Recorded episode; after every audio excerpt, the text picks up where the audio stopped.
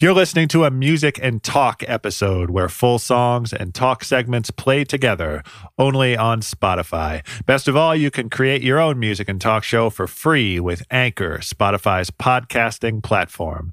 Get started at anchor.fm slash music and talk. That's A N C H O R dot FM slash M U S I C A N D T A L K. A lot of spelling there, but just do it. This episode is brought to you by Anytime Fitness. We're not all professional athletes, but we all have health goals. That's why Anytime Fitness gives you access to personalized plans and support from a coach. Plus, you can track your training, nutrition, and recovery progress with the Anytime Fitness app, just like the pros. With 24 7 access to more than 5,000 gyms worldwide, get more from your gym membership. Visit AnytimeFitness.com to try it for free today. Terms, conditions, restrictions all apply. See website for details. This episode is brought to you by Jiffy Lube. Cars can be a big investment, so it's important to take care of them. I once got a car that I started out with 25,000 miles on. I got it to over 200,000 miles because I took care of it. You know how you take care of a car? You take care of the maintenance, the oil, the brakes, all that stuff. And if you don't, you can have a car just completely fall apart. When your car needs maintenance, head to Jiffy Lube. They provide automotive excellence at speed. Get your oil change, brakes checked, tons of other multi care services. It's all done by expertly trained technicians who actually care about taking care of you and your car. Jiffy Lube, car more. To find coupons and start an instant online estimate, visit jiffylube.com. I have commissioned for your listening pleasure a brief montage of the New Orleans rapper Master P going on various songs, primarily in the mid to late 90s, just to give you an idea of who we're dealing with. Do you want to hear that immediately, or is that too aggressive as an opener and we should ease into it and wait a while? All right, we'll do it now.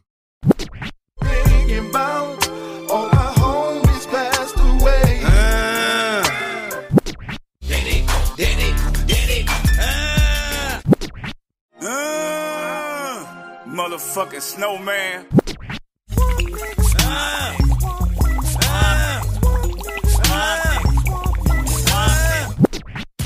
What's up, all y'all real talk? Y'all niggas is bad. Mama always told me, told me. My papa never showed me, showed me. So I lived a life. Welcome to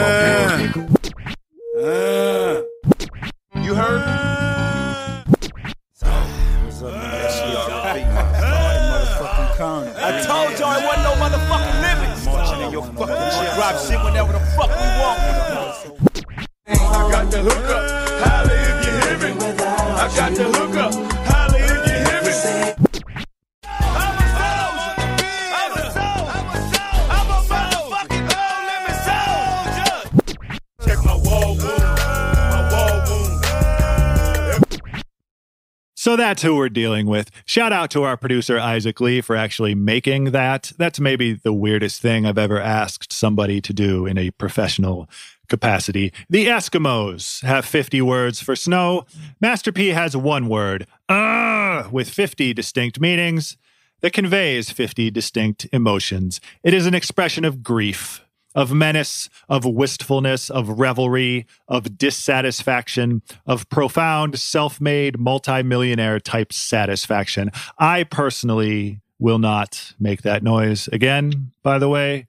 Sorry, it's infectious because the first step to creating the perfect rap ad lib is to do it all the time. Every album, every song, every guest verse. But just as crucially, the next step is to make everybody else do it.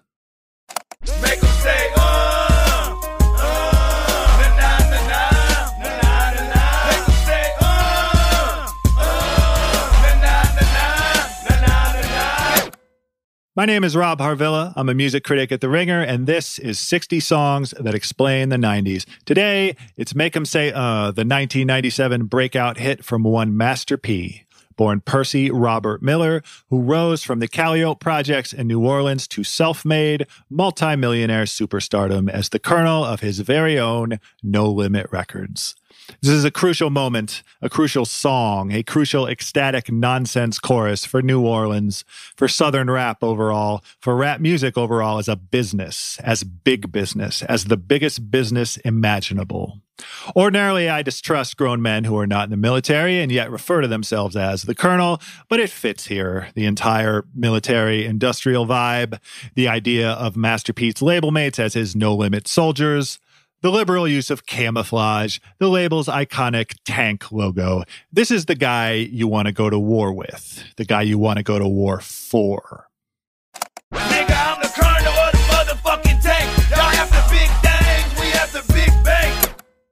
A gold plated tank, in fact, rolls onto the basketball court like 15 seconds into the Make 'em Say Uh video, which has more dudes in basketball jerseys than you've ever seen in your life, including during an actual basketball game. Shaquille O'Neal, this is early Lakers era. Shaq is chilling out on the sidelines. The tank at one point fires a missile at one of the backboards, and another guy in a gorilla suit, whose jersey has hustlers emblazoned across the front, does a trampoline dunk in slow motion with a starburst of confetti exploding behind him. And it's less that you see God than you see Master P seeing God.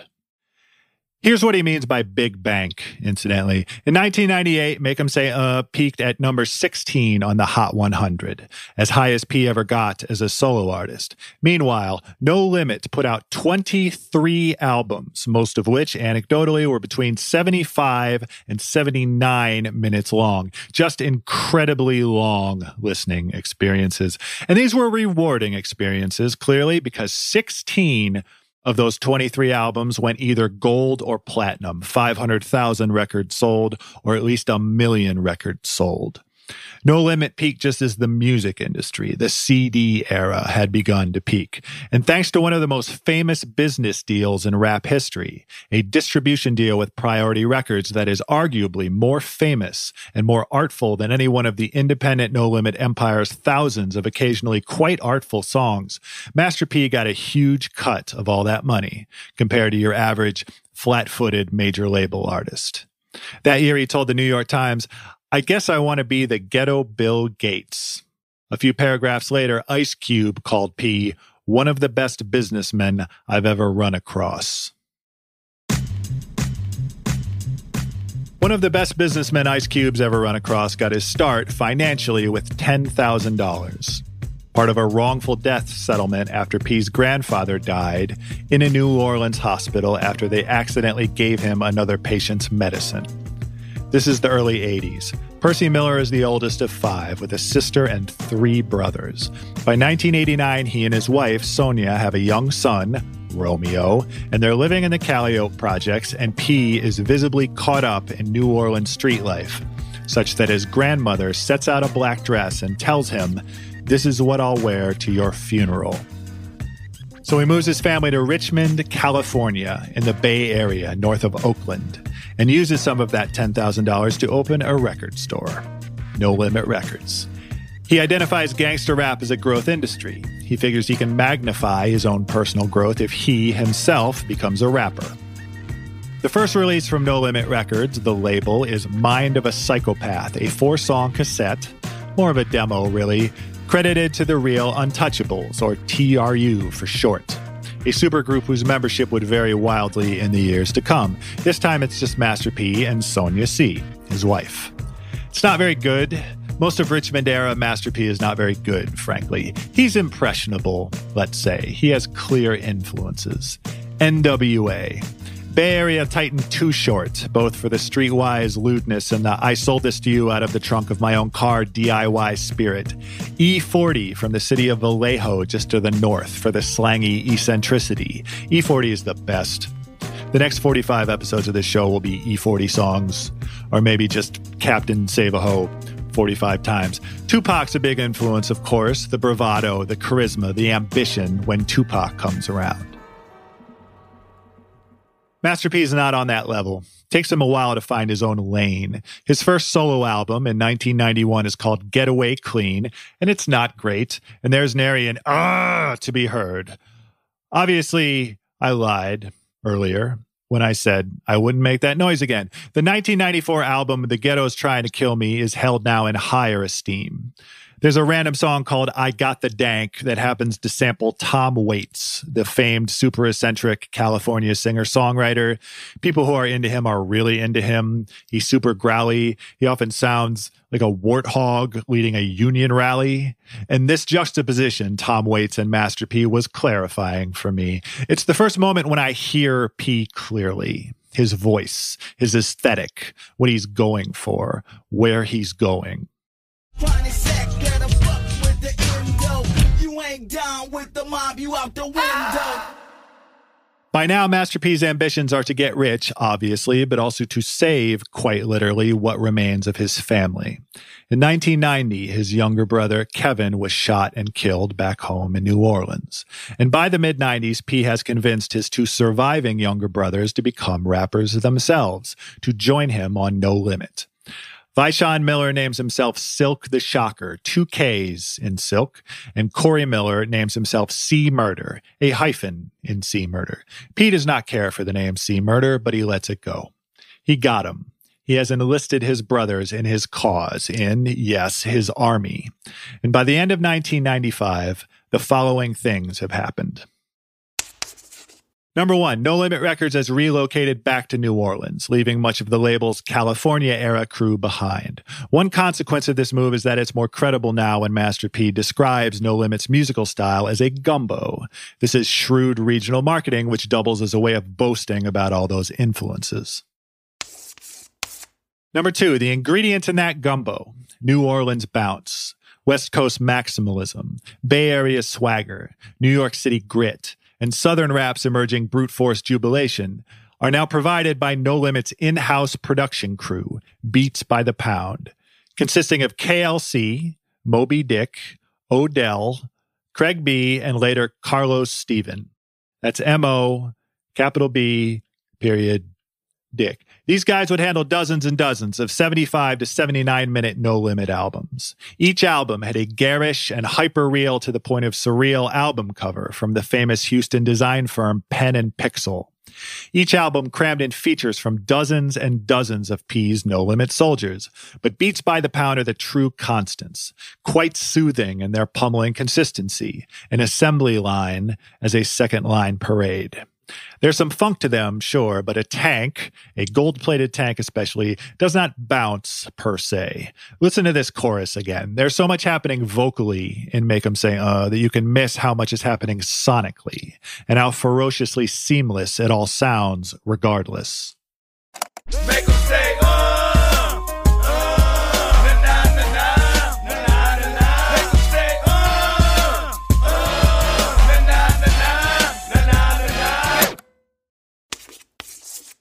The third thing that's happened by 95, Master P's earlier albums, shaky as they might have been, have sold well enough for a totally independent label that he's able to sign a distribution deal with a major, Priority Records, to get his albums in major record stores.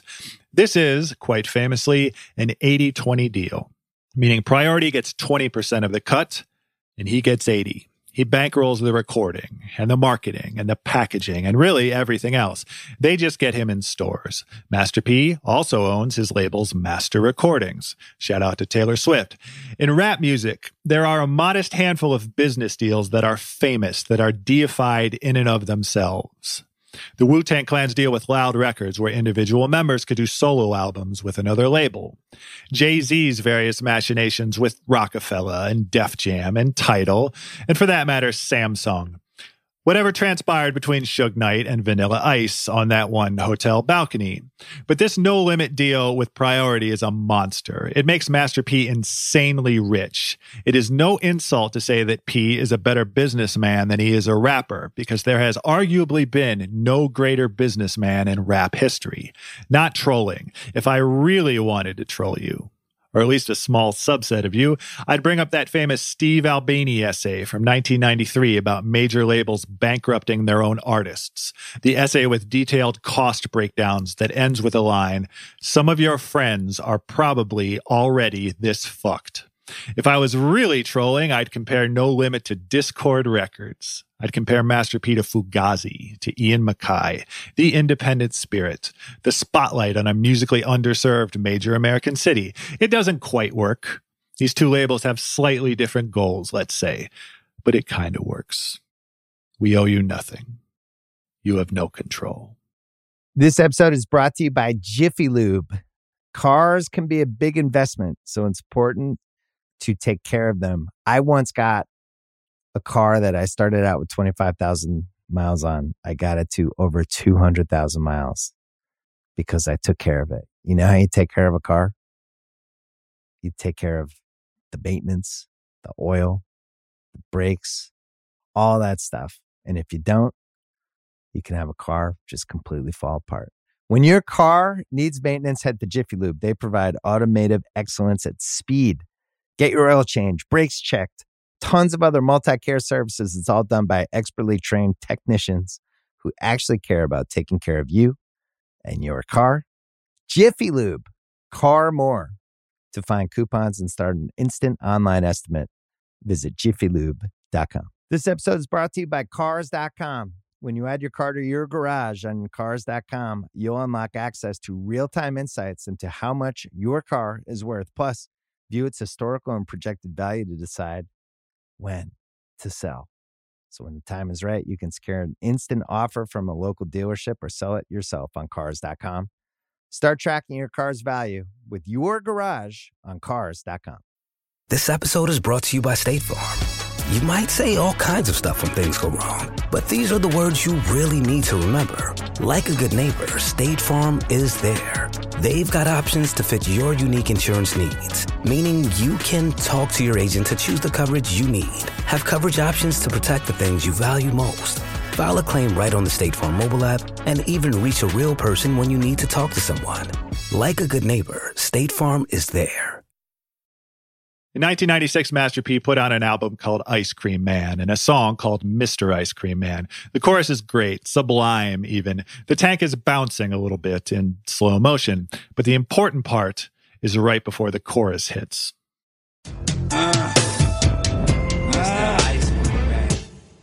There it is.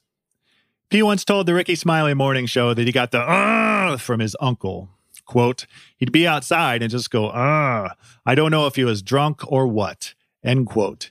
Either way, there it is. One of the greatest ad libs in hip hop, right up there with Juicy J going, shut the fuck up. I definitely will not do that again. That actually really hurts. Mr. Ice Cream Man was a breakout hit for P, but in 1997, at long last, came an even more coveted crossover hit. Make 'em Say Uh from his album Ghetto D, which became his first album to hit number one on the Billboard album chart. The D stands for dope. The original Pen and Pixel album cover was a drawing of a dude smoking crack. Cooler heads prevailed. Cooler heads, notably, do not prevail on Make 'em Say Uh itself, during which P showcases a few of his more prominent No Limit soldiers. Fiend takes the second verse. I heard you making would loot. They intimidated by the round that a tank shoot. Tank dog salute. If you have any inclination to go on a no limit binge anytime soon, to sample a few of those 20 odd albums from 1998 alone, I'd actually start with Fiend's There's One in Every Family. He's super growly. He's the no limit guy who sounds the most like Tom Waits, but he can be soulful too. He sounds like a bulldog that's deep in thought while chewing on somebody's leg. Next up, we got Silkk the Shocker. You the type of nigga that promotes violence. You might be white side. Step in the club and say something, get that motherfucker start to fighting. If you haven't guessed by now, very few no limit rappers self identified as lyrically lyrical, conscious type lyricists. It's easy to disparage the label's brute force approach overall. It was easy to make the case that Cash Money Records, No Limit's main rival and the more critic friendly home of Mannie Fresh and Juvenile and a young Lil Wayne, better represented New Orleans. And it was especially easy to disparage Silkk the Shocker. He has a strained relationship with the beat let's say. It works for him. We can't all be Nas. Nas often can't even be Nas.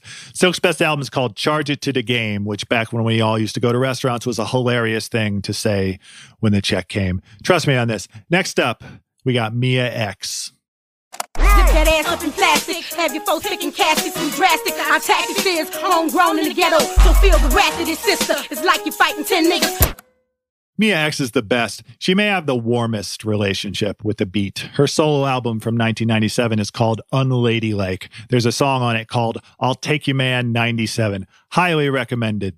We need to get her on a Megan Thee Stallion record. We also need to get her on Top Chef. Mia put out a cookbook in 2018. She's got an apron that says, Don't fuck with the cook. Excellent advice. Finally, there is Mystikal.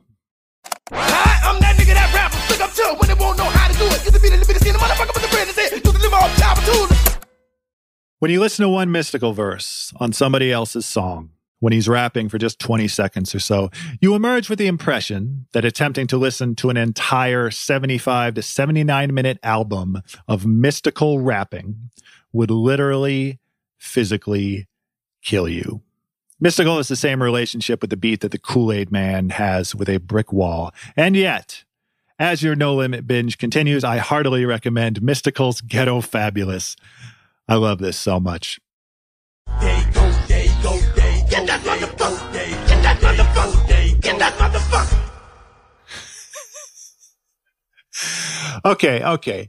It is so tempting to leave these people where they are in time and not bother with any sort of epilogue. Or better yet, let No Limit Records as an army live through 1998 as well. That's the 23 album year. Ghetto Fabulous is probably the best of those albums. Master P himself put out a multi platinum selling double album called MP da Last Don, his second straight number one record. It was his retirement record. That didn't take. Also in 98, Snoop Doggy Dogg put out his first album on No Limit. The game is to be sold, not to be told, much to Death Row Records and Suge Knight's chagrin. Snoop's No Limit records aren't fantastic per se, but Snoop knew what he was doing, or he knew that on the business side, at least, Master P knew what he was doing. Snoop maybe had read that Steve Albini anti major label essay. When BET did a big documentary series on No Limit in 2020, Snoop said, I sold a million records on Death Row Records, but I never seen a million dollars. When I got with Master P, I seen four or five million dollars. Fast. The epilogue here is not great. The music industry tanked for one thing. Beats by the Pound as a production crew grew disgruntled and split from No Limit, and much of No Limit's roster, not related to Master P, followed suit.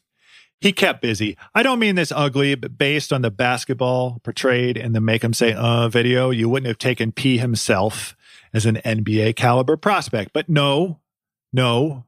In the late 90s, Master P played for both the Charlotte Hornets and Toronto Raptors, though he never made it out of the preseason. A sneaky old man game similar to Andre Miller is how Complex Magazine later put it.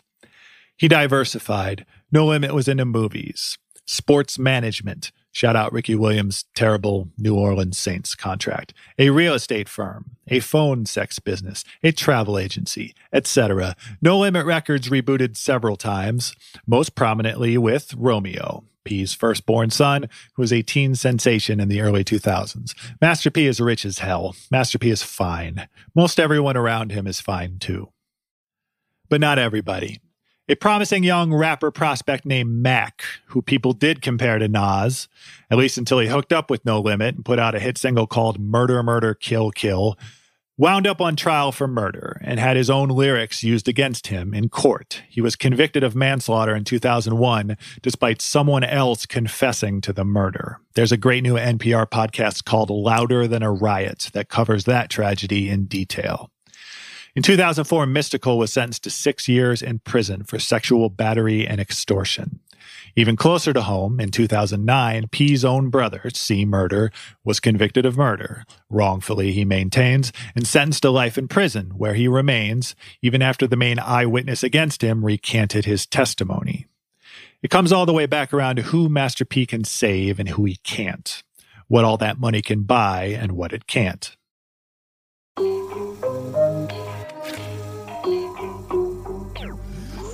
A question I have listening to make them say uh now is why this song? Why is this the masterpiece song you know if you only know one masterpiece song? It's fantastic, it's unforgettable, but impressively, it's not trying hard at all to go pop, to cross over, to pander to anyone who wasn't already enlisted. But nonetheless, this song triggered one of the most dominant single year runs by a single label in rap history, in terms of pure volume, in terms of sales, in terms of total exuberant excess. I could talk about this guy and the empire he created forever, apparently, and still not wrap my head all the way around it. On the other hand, you could sum it all up in one word.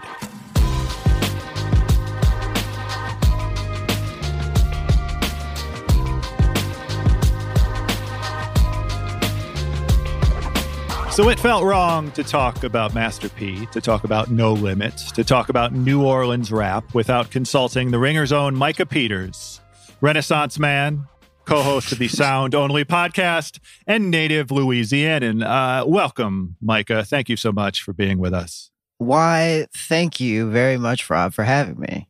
Let's talk rap music. You got you got questions for me or what? I do always, Micah. I what to your mind does Master P mean to New Orleans? Like, what did he mean then in his late '90s heyday, and and what does he mean now? Okay, so let me just go ahead and give you some context. Please. So I was ambiently aware of No Limit and Cash Money as I saw them through the TV coming up, but like, I mean, you know, I went to private school. I was into punk music, right? it was, but you come to understand Master P as this kind of like godfather figure of like independent rap music. And honestly, Master P more so than like Baby, who was like, you know, presiding over cash money, is this larger than life figure that played for the Raptors, played for the Hornets, you know, Mhm. like had several reality television shows, Yes, popped up with a gold tank in his music video. I remember the tank. Yes. Actually, uh, a thing about that tank is that I, I met Master P in person for the first time. I have like, you know, a couple of run ins with like, you know, New Orleans legends in random places like Mystikal buying Air Force Ones at Bonneville Mall and then like Wayne Mhm. at like the Dillard halftime. He did a halftime show for the Dillard Xavier game that my sister was playing in. Okay. But the weirdest one was when I ran into Master P when I had already moved to Los Angeles and I ran into him when I was on my lunch break from working at this coffee shop and I just went to this burger joint to get lunch sometimes and he was there and I was just like, you know what? I think it's time to get to the bottom of this. so I just walked up and I was just like, yo, like, excuse me, Mr. Miller. Very polite. what where did you happen to procure a gold tank? And he was just like, well, you know, listen, I went to this antique show, bought the tank himself because record money was so crazy in the 90s, I recall. and then gold plated it himself. Did he say who plated it? Like, where do you go to get a tank gold plated? What is the third party vendor? The third party vendor Yeah. for gold plating a tank. I'm too poor to know that information, you know? I, Yeah, I like I what would I do with are. it if I asked him? I'd like Yeah. it's just, you know, I was satisfied that he was talking to me about it. Um, no limit versus cash money. Who you got? okay, I was cash money. Like, I mean, let's just put it out there. I had a I had a Wayne lyric in my bio for a very long time, but you know, it's what always happens with hero worship. It disappoints you eventually in the end in a soul crushing manner. But Right. I mean, like I was just more into Cash Money, just releases. Like I knew more of the lyrics of their songs. I played more of their songs in the car. Right. So I would say that Cash Money overall. Okay. Does one of them scan as like more New Orleans? You know, you were you were talking about Cash Money tasted Billboard success. They were more of a national phenomenon. You know, No Limit for as much as they sold were maybe a little more regional still. Did one of them sort of stay truer to the New Orleans sound, or is that not really even the right way to put it? I don't know that it's necessarily the right way to put it because even cash money's like most industry stuff has a sense of place in it somewhat like even after like wayne moved to miami like and was Right. recording for mostly there i would say that like no limit by and large sounds like those dudes tended to sound like they hadn't been anywhere else Right. Right. i would characterize it that way but i can't really say that one is more new orleans than the other Sure. Does it hold up for you? Do you listen to much new No Limit in your leisure time? You know, or, You know- are they emblematic of the late '90s for you? for I think people? that they are more emblematic of the late 90s. Listening to No Limit music feels more like listening to music that was of a period of time. But I mean, Mhm. I could say the same about like Cash Money's mid 2000s releases. But sure. when I think about the 90s, the image is, is more. Is Master P like hot stepping in the center of a court with a towel or like, you know, standing Yes. on top of a car flashing goals in the Calliope projects or whatever? hmm Right. Um, when you listen to new New Orleans rap now, do you hear P? Do you hear No Limit specifically? Like, what do you think his legacy is from a purely musical standpoint? I wouldn't say that Master P's fingerprints are largest on the sound so much as I would say that it's on like, you know, how artists conduct themselves as businessmen. Right. So I would say that like Master P is more so evident and I mean it sounds like really trite to say, but like the independent spirit of like the newer New Orleans rap crews like Mhm. Ice Cold Jizzle or or my friend Pell and the projects that he's getting off the ground there. And like it's just they're they're more liable to be like independent and doing their own thing. Right. And they want his deal. They want his 80 20 distribution deal that, that bought him a gold plated tank. Exactly. Yes. Exactly. Got got him reality television shows with it. Gave his son a rap career. There we go. Yes, yes. Shout out to Romeo.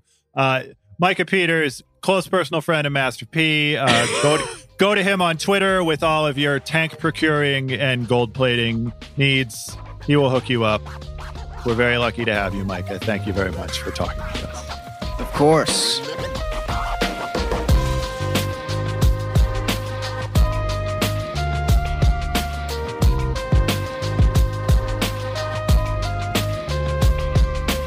My guest today is Taylor Crumpton, a Dallas native who has written for Pitchfork, Playboy, uh, Marie Claire, and The Ringer, among other places. She's also part of our good friend Shea Serrano's new Halfway Books project, where she wrote about the Dallas rapper Big Tuck. Thank you so much for being here, Taylor. Thank y'all for having me. Of course. Uh, it was you actually who steered me toward Master P initially. And I, I feel like when people think of formative 90s Southern rap, people think of Outkast and UGK and Ghetto Boys and maybe even Juvenile in New Orleans before they get to Master P. Is, is Master P almost underrated at this point in terms of what he meant to the South?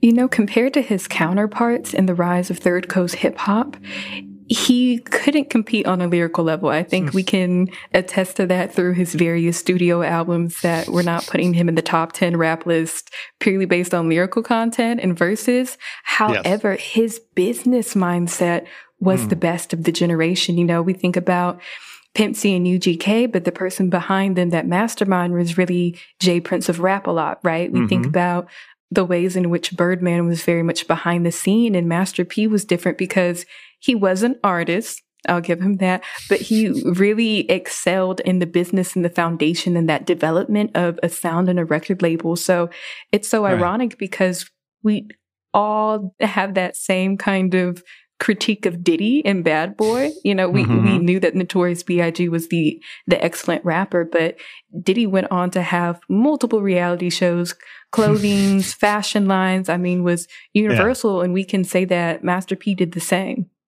Right, because it, it's always so striking to me how many records No Limit sold, like just in 1998 alone, where like every other week he had a new record selling hundreds of thousands of copies. Is is there something to the theory that No Limit is the moment when everyone realizes like how much money there is in Southern rap?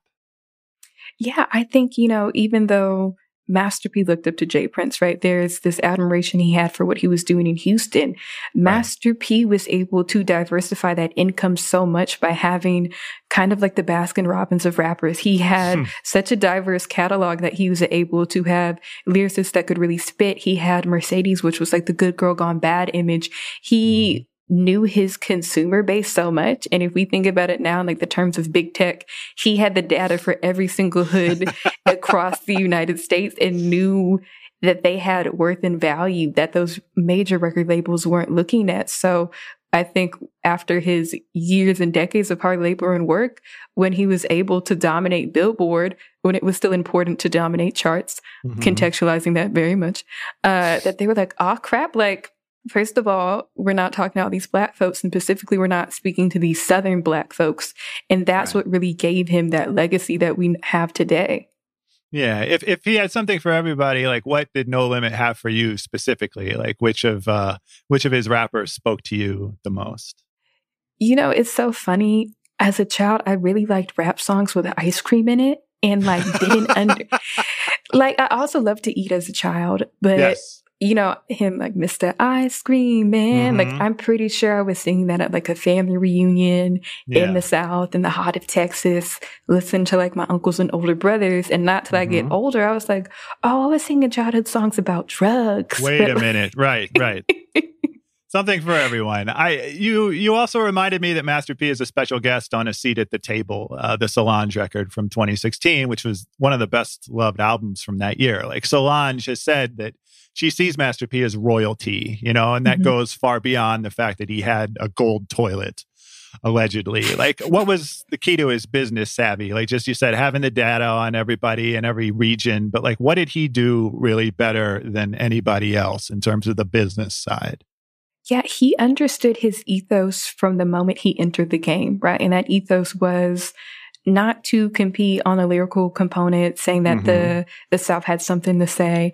His fight was to make the most successful record label in the United States. Right. And he kept that. I felt like throughout every single interview and documentary, he's been like, I wanted to be successful on my own accord. I wanted to own my masters. I wanted full creative Right. control. And we see Solange in recent years has become so known for her anti-establishment tweets and her in her commentary. You know, bite the hand, the the infamous post Grammys deleted tweet that comes out every single time a nomination comes out, and so Mhm. much of that spirit I think she sees in Master P. You Right, know, and right. even the commentary that she put of him, you know, of my grandfather saying, you know, start your own army. In a Mhm. sense, she loves doing that because you look at her a seat at the table and when I get home, that's completely her. And the latter project is authentically Texas. She filmed that all throughout the state. So it's so funny to see these kind of like generational dialogue about what it means to be black and southern and have full creative control. Yeah. I imagine that for a lot of Solange fans, that record was their first real exposure to Master P. Like for, for younger people who didn't live through No Limits boom years, like in real time, like what do you think Master P represents? I guess what I'm asking, like, what's the post millennial take on Master P? What's Gen Z? I should. I have a 16 year old brother, so I definitely should have interviewed him from this question. Like, do you like I'd like Master to P? know. Right, right. Uh, I will follow up with you via uh, Twitter if he does. But Thank you. I think you know we've seen from like uh, the SoundCloud era to TikTok to now, younger people want to be in the industry as authentic and genuine as they can. Mhm. And who else to look towards that with a man who was so dedicated to the no limit trope that he would have tanks and change and army Mhm. fatigues in every single piece of his that visual component and aesthetic. So I think younger people look at him and see, you know, though there was Diddy with the flashy shoots, and I would like to say very much giving that black excellence he so loves to proclaim, you saw Master P do this excellence that was not tailored to any type of industry, East Coast or West Coast gaze. He wanted Right. to be very much this Southern pinnacle of excellence. And I think for young folks who grew up in the South, we really identified with him. Yeah.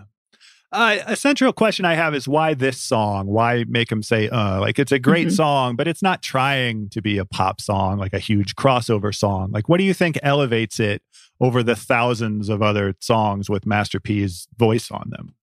Yeah, I think if you contextualize it like this was the song that was the fruits of his labor from Richmond, California to now. Right. It was placed on his sixth studio album, so he'd already been in the industry. It went platinum because he dominated pop culture, Mhm. right? He, I think shortly after, maybe a year or two, he decided to step away from being an artist and now going to be a record label manager. And what a song to end on! Like your heart, your highest charting single, and like really the singles that he's known for, you know, Ice Cream Man and uh, Make 'em Say Uh were introductions for his other artists, right? Ice Right, Cream right. Man, we had Mia X. Make 'em Say Uh, we had Mystikal, right? So he's so intentional. Like I think he thinks of music really like how can I use this highest charting song to put somebody out in chart? I don't think it's ever been for I'm going to go in and do narrative storytelling. And that's Right. also a part of like Southern hip hop, right? Not everybody has to be Soulja Slim and Jay Electronica. Some of our greatest people we love and respect are just people who gave us the anthems to go shake some ass and twerk. Right. It's, it's he's like rolling out new product lines, you know, Yeah. with every song. Finally, broadening the scope for a second, while I have you, I wanted to ask about how Dallas contributed to the early ascension of Southern rap. Like in terms of the sound and the attitude, like what set early Dallas rap apart from what was happening in New Orleans or Houston or Memphis?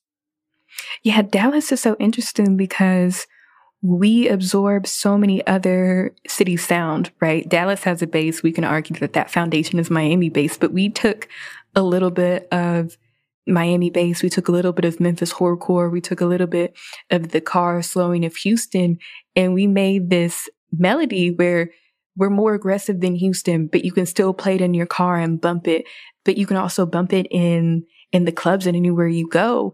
Um, but we do a little bit more narrative storytelling where you're in your car, you're hearing the bass, you can drive around and see everywhere where we're talking about. So that's the best way I can try to categorize my city sound. I think I said in my halfway books project essay that like we really enjoy fighting. Dallas is known for like a lot of fight sounds.